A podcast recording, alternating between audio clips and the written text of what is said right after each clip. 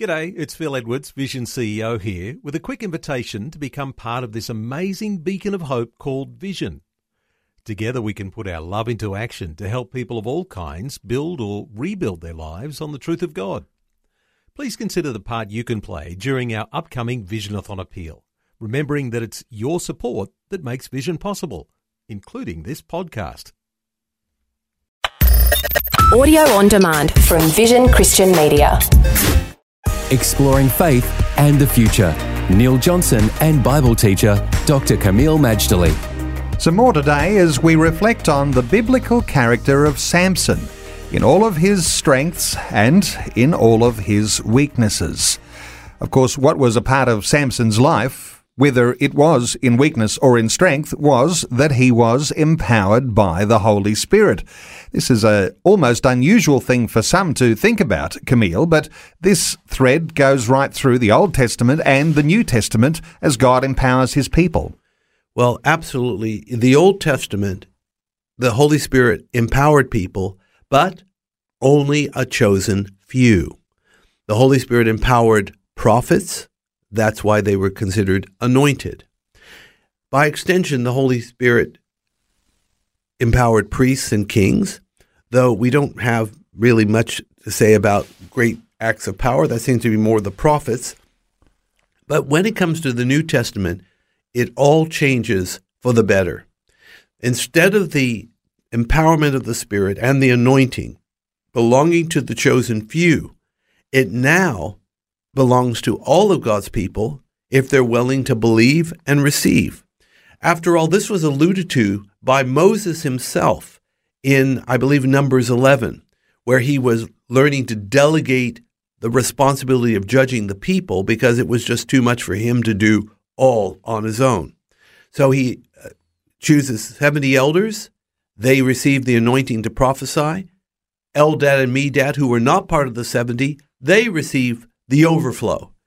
Joshua the son of Nun and others objected and said so to Moses, and his sterling and magnanimous reply was, Would to God all the Lord's people are prophets, and that God would put his Spirit on them.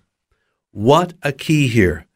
When the Spirit of the Lord is upon us, we have a prophetic mantle. I'm not saying we're all prophets, but we are doing a prophetic function. We are walking with God, we are representing God. We are proclaiming His word, His purpose to the people. Well, that's what happens here in Acts chapter 1, verse 8.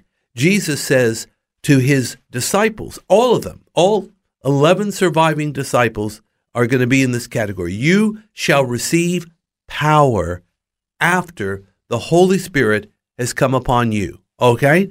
We've been learning this theme throughout this series on Samson. But what are they going to do with the power? They're going to be Christ's witnesses locally, nationally, internationally. This is proclamation. This is prophetic. It's coming from their mouth, their words, their lips through the Holy Spirit. And of course, these are the men, as Acts tells us, that turned the world upside down.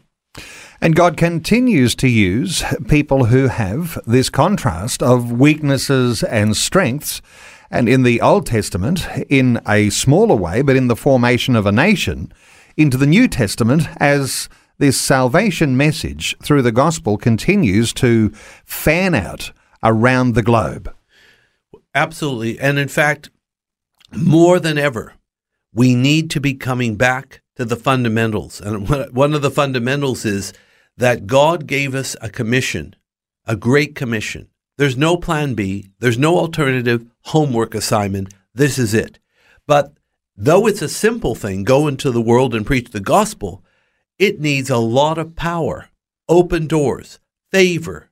And the good news, Neil, that through the person and work of the Holy Spirit, the same Holy Spirit that empowered Samson for great acts of power, does the same for us. He helps us to do the works of Jesus, and as Jesus himself put it, we will do even greater works than these because he goes to the Father and he sent to us the Spirit. Faith and the Future with Neil Johnson and Dr. Kameel Majdali from Teach All Nations. For more from Dr. Majdali, including books and DVDs on prophecy, Bible commentaries, plus today's and other episodes of Faith and the Future, go to vision.org.au. Thanks for taking time to listen to this audio on demand from Vision Christian Media. To find out more about us, go to vision.org.au.